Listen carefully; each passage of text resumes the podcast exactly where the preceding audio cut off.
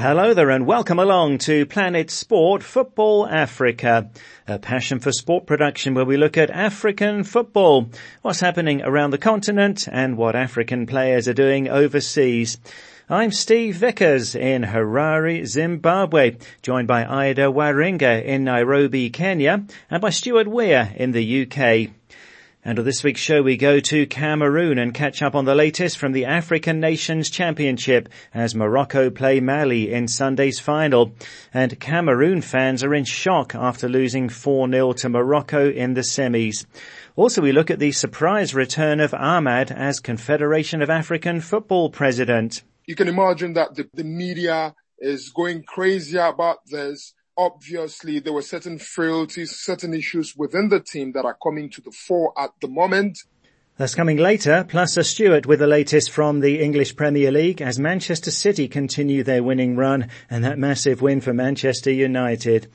Uh, but first to the delayed 2020 FIFA Club World Cup, which kicked off on Thursday in Qatar, and the African champions Al Ahly of Egypt beat Al Duhail of Qatar 1-0 in their first round match, Hussein Al Shahat scoring in the 30th minute. Well, Al Ahly will now play the European champions Bayern Munich in the semi-finals on Monday. That's going to be a big one. We'll see if Al Ahly can pull off a surprise there.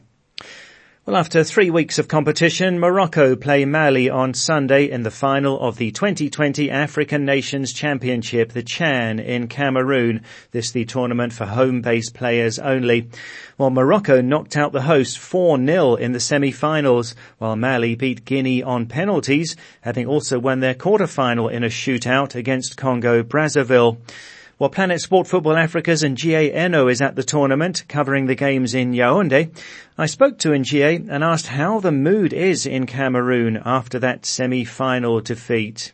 It's a very, very gloomy um, atmosphere across the country, especially in um, Yaoundé, Douala, and Limbe, the sites where the tournaments are being played.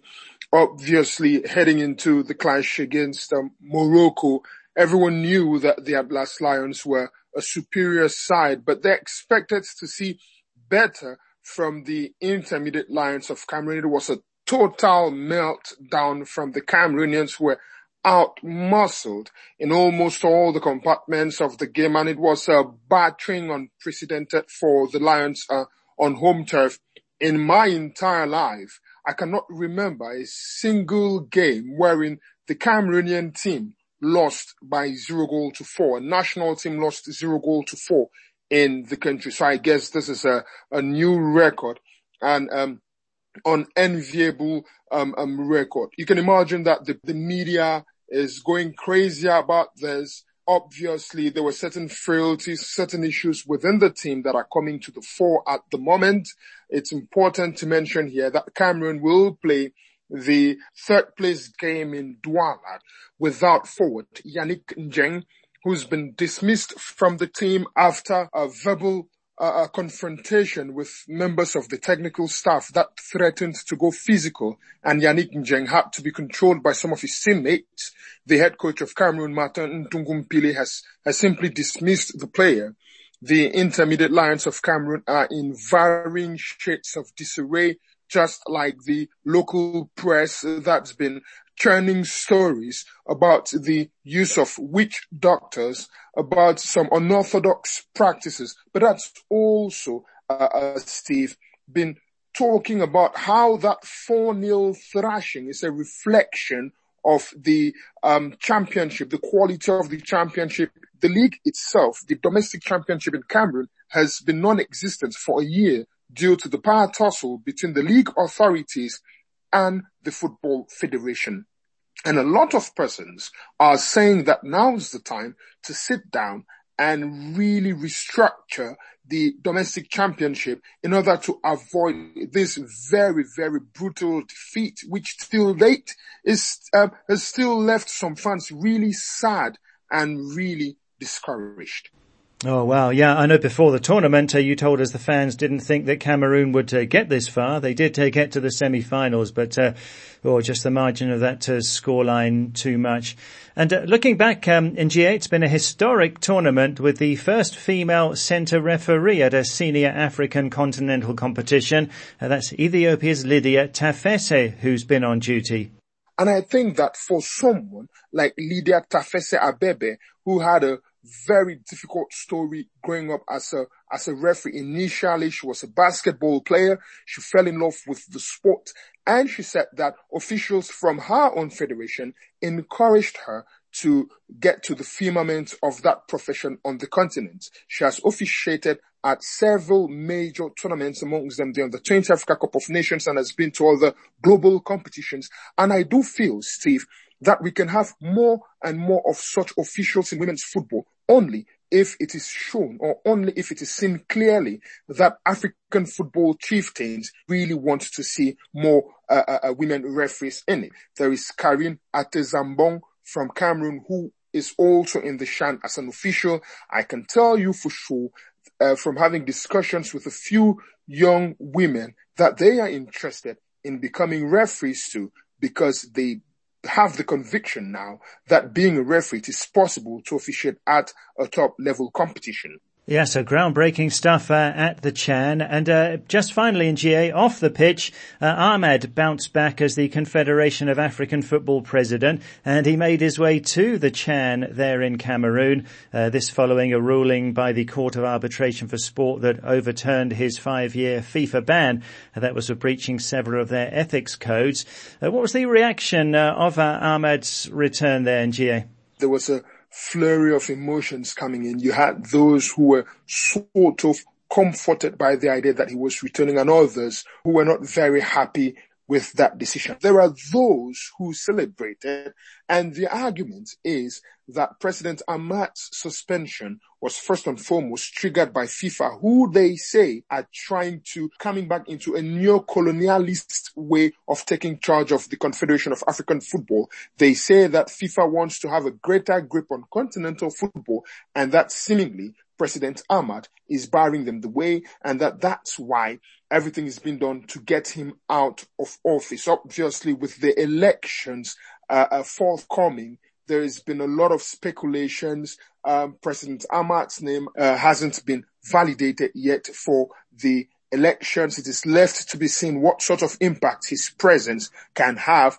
But one thing is certain, he will be sitting beside Cameroonian top officials on Sunday at the final of the African Nations Football Championship. Uh, well, that's true. Speaking there to Planet Sport Football Africa's Ngie Eno in Cameroon.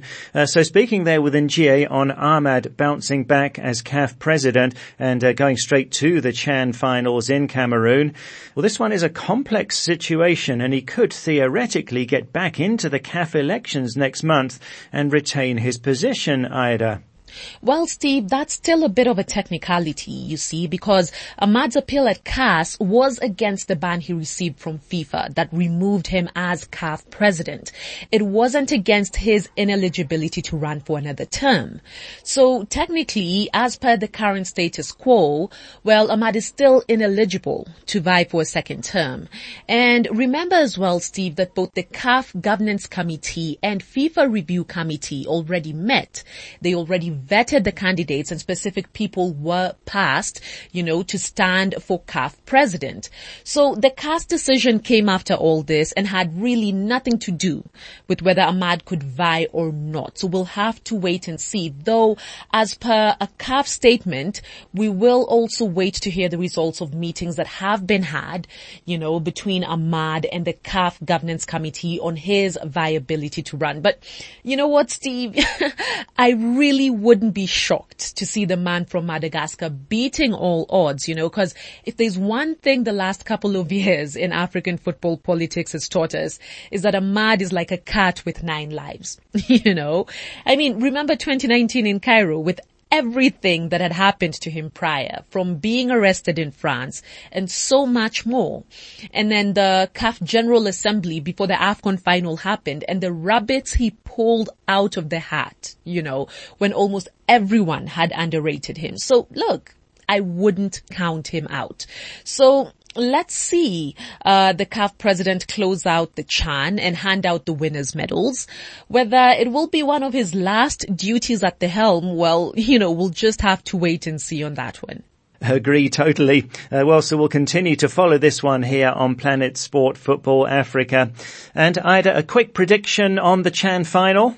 Steve, Morocco are simply too good. And you know, we said this from the start, but I think they've really come into their own and that 4-0 win over the hosts basically sounded out their final opponents. And if Morocco win this, then they would be the second team to win two chans, that being after DR Congo.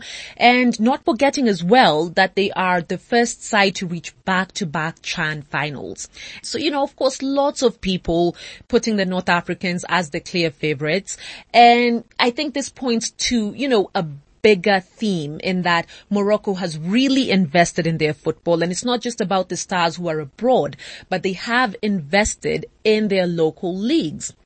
But Steve, and this is a heavy but, Mali have proven themselves to be penalty masters in this tournament. You know, they converted all five to bundle Guinea out in the semis and also scored all five to eliminate Congo in the quarters. So, you know, Mali might want to grind out a draw by the end of 90 try take it on spot kicks, although you know that's something that could always go either way. But it will be Mali's second final after they lost heavily to DR Congo five years ago. And look, I'm sure they're keen on compensating for that very painful 3-0 loss. Yes, I was at that final in Kigali in Rwanda back in 2016. The game played in heavy rain and a DR Congo too good that night. So Morocco playing Mali in the Chan final on Sunday.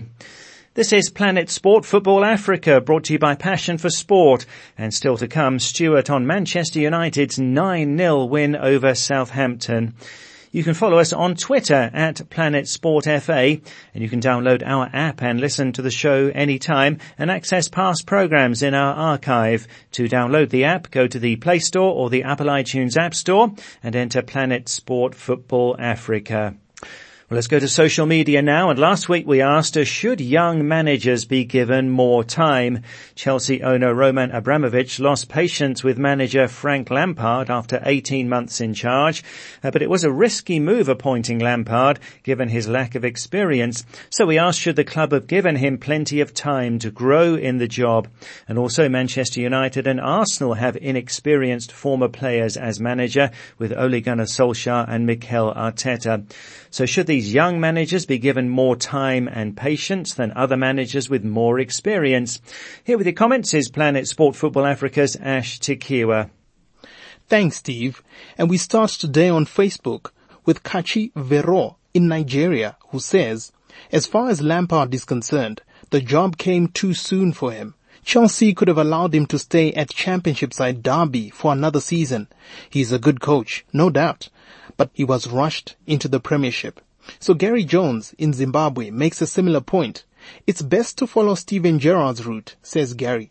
Start coaching in Scotland or begin with a smaller team and let them find their way up. Ogwal Lawrence in Uganda believes there's a big problem for any young coach coming to Stamford Bridge. Chelsea aims at being competitive and wants to win trophies, says Ogwal. That is what flows in their DNA. So it's not a club for young coaches to learn new techniques. And Cade Kawumbu Chiwaya in Zambia says simply, Lampard needs more time. He is a good coach. To WhatsApp now? And Pedeshi Truth Bubble, a Liverpool fan in Zanzibar, agrees. Yeah, that's really true, says Pedeshi. Young managers should be given more time. If Steven Gerrard ever came to Liverpool, we should give him more time to settle in and adjust. Mwenda Zambwe in Zambia says, it all depends with the plans of the club. If they're building for the future, then yes, young managers need to be given time. But if the club demands immediate results, then it's impossible to be given enough time when results aren't coming the way the club want. Yes, that certainly seems to have been the case at Chelsea, and Leonard Simon in Tanzania can understand the position of the club owners Roman made the right decision at the right time, before the situation got worse, says Leonard. Lampard may be a good coach, but Chelsea's ambitions seem to be higher than his ability. And Michael Johnson in Sierra Leone goes even further. I like this Chelsea policy, says Michael. If you don't perform, you're fired. Manchester United should try and follow this step. Well indeed, and some would argue that United have done that in the past, but for now, Solskjaer is both rebuilding and getting the results. And marvelous, Olarewaju Abubakar in Nigeria also prefers the patient approach. A journey of a thousand miles starts with a step, says Marvelous. If we look at the likes of Pep, Zidane and others, they started as young coaches and see how they are building their careers in football management today. I would suggest that these young managers should be given more time to build and assemble their own squad rather than sacking them when the results are not coming their way. They need more time and support, both from the fans and the management. Odipo Morris in Kenya agrees. Do young managers require more time? Definitely, yes, says Odipo. Club management requires experience, leadership, and emotional intelligence. Teams are settling on young, former players as managers, but whether these qualities will be revealed in these managers is open for debate. And Barnabas Ande in Nigeria also wants to see clubs showing more patience. I have an issue with the hire and fire kind of leadership at some clubs, says Barnabas. No manager can ever do well if not given time and support. Not to mention the young and inexperienced ones. They should be given enough time to get to know the system that works. In doing so, they'll lose games, they'll win games, get draws, and be knocked out of competitions. But that's all part of the process. Arsenal, Chelsea, and Manchester United took risks, and each of them should have patience as well. Risks take patience to become fruitful. Sylvester in the Gambia makes another helpful observation. Football is all about results and if you fail to perform to the expectations, you can be assured of the exit door. If a player loses form or can't deliver, he sits on the bench, is loaned out or sold. But if a manager can't deliver, there is only one option, says Sylvester. And we'll leave the final word today to Bakari Nyasi in the United Arab Emirates. Yes, says Bakari, young managers should be given more time. With the case of Frank Lampard in Chelsea, I think they should have given him more time but on the other hand, he was also given a huge amount of money to spend on players.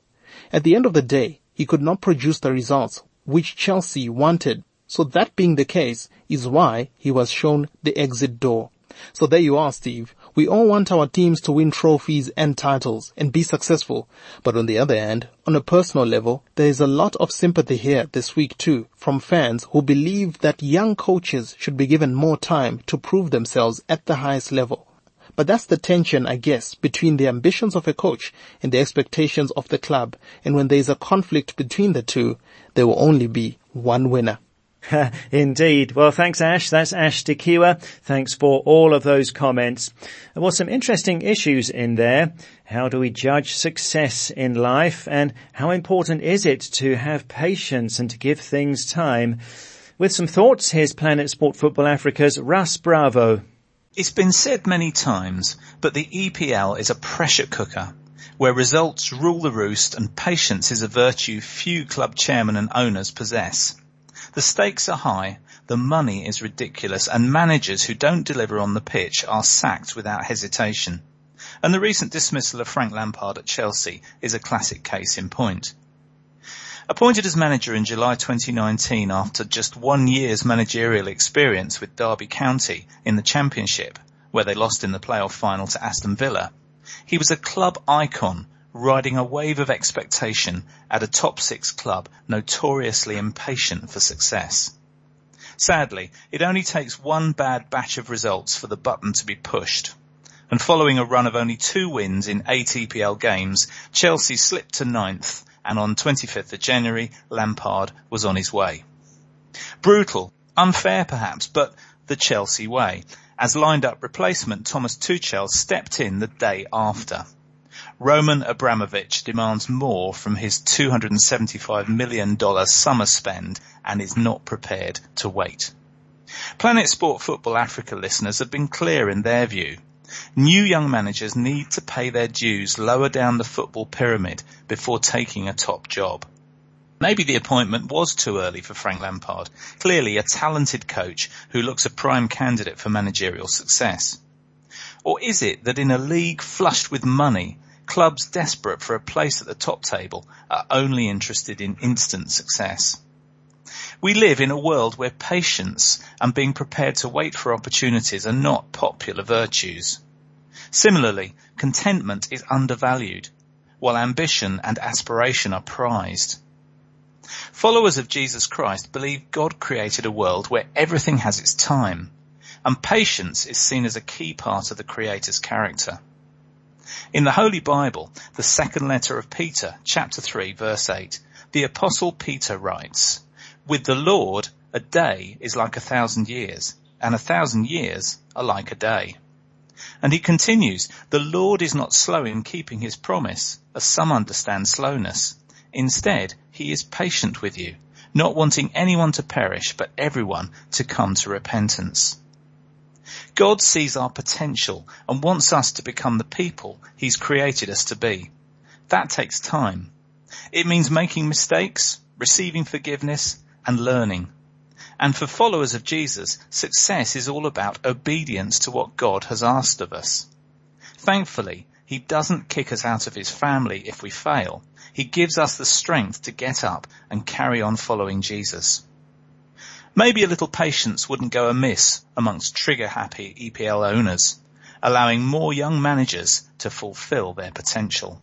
Well, thanks, Russ. That's Russ Bravo there. You can read his blog on our website. That's planetsport.tv. And you go to the blog section. That's on our website, planetsport.tv. There's some thoughts on patience and uh, judging success.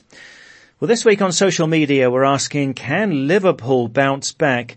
After that 1-0 loss to Brighton on Wednesday, Reds manager Jurgen Klopp said that he couldn't understand what happened and he said that his players were tired. Well, after going 68 games unbeaten at Anfield, Liverpool have now lost two home games in a row and they're seven points behind the leaders Manchester City who have a game in hand. So what do you think? Can the Reds bounce back this season? You can post a message on our Facebook page, Planet Sport Football Africa, or send us a WhatsApp to plus four four seven nine double five two three two seven eight zero. That's plus four four seven nine double five two three two seven eight zero. Can Liverpool bounce back? Let's go to our European football expert, Stuart Weir in the UK now. And, uh, well, Stuart, before we get to the Liverpool game, no doubt about the standout match in the Premier League's midweek fixtures and Manchester United fans absolutely over the moon with that 9-0 win over Southampton. Absolutely. United were ruthless from start to finish, uh, winning 9-0. But there's a lot more to it than that. Alex Jankewitz, the Swiss teenager was given a first team debut by Southampton and sadly it lasted only 78 seconds when he made a high challenge on Scott McTominay and was red carded. And then late in the second half, Jan Bednarek tussled with Anthony Martial and referee Mike Dean awarded a penalty. He was then instructed by VAR to check the monitor, which resulted not only in the penalty being confirmed, but Bednarek getting a red card. So Southampton finished with nine players. And Mike Dean actually did something I've never seen before. He yellow carded a Southampton player for taking too long to restart the game at the time when it was 7-0 to Manchester United.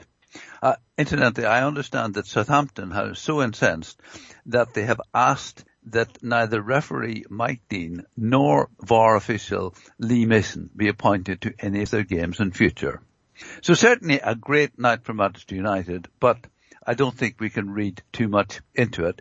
But unbelievably, it wasn't the only game in which a top team finished with nine players. Because Arsenal dominated the early part of their game with Wolves taking a 1-0 lead and then had first David Luiz and then goalkeeper Bernd Leno sent off. And incredibly, that's the ninth red card for Arsenal under Mikel Arteta. Now, there was some controversy over the David Luiz card, and Arteta said afterwards that he had watched the incident from seven different camera angles and could still see no contact by Luiz on the Wolves player. He added with some frustration that Arsenal were in complete command of the game with 11 players, but then lost it in the second half with 10 and then 9. Incidentally, Steve, Pierre-Emerick Aubameyang came on as a second half substitute having been away visiting his mother and then having to quarantine on his return to England. But you know, Steve, they say in Britain that a week is a long time in politics. And with fixtures coming thick and fast, teams sometimes playing three games and eight days at the moment, a week is a very long time in the Premier League. And what that means is that a team that wins two or three games in that period can really fly up the table. Take Brighton, for example, who started the week just above the relegation zone, but are now 10 points clear of it, with two wins. And incidentally, Brighton's 1-0 win over Tottenham was their first home win in 225 days since they beat Arsenal in June. And another team benefiting was Crystal Palace, gaining six points this week. And it was noting that Roy Hodgson, their manager at 73, is the oldest ever Premier League manager. And another strange thing I read is that Palace also had the youngest ever Premier League manager, Attilio Lombardo, who was only 32. And a milestone, I know you love these, Steve.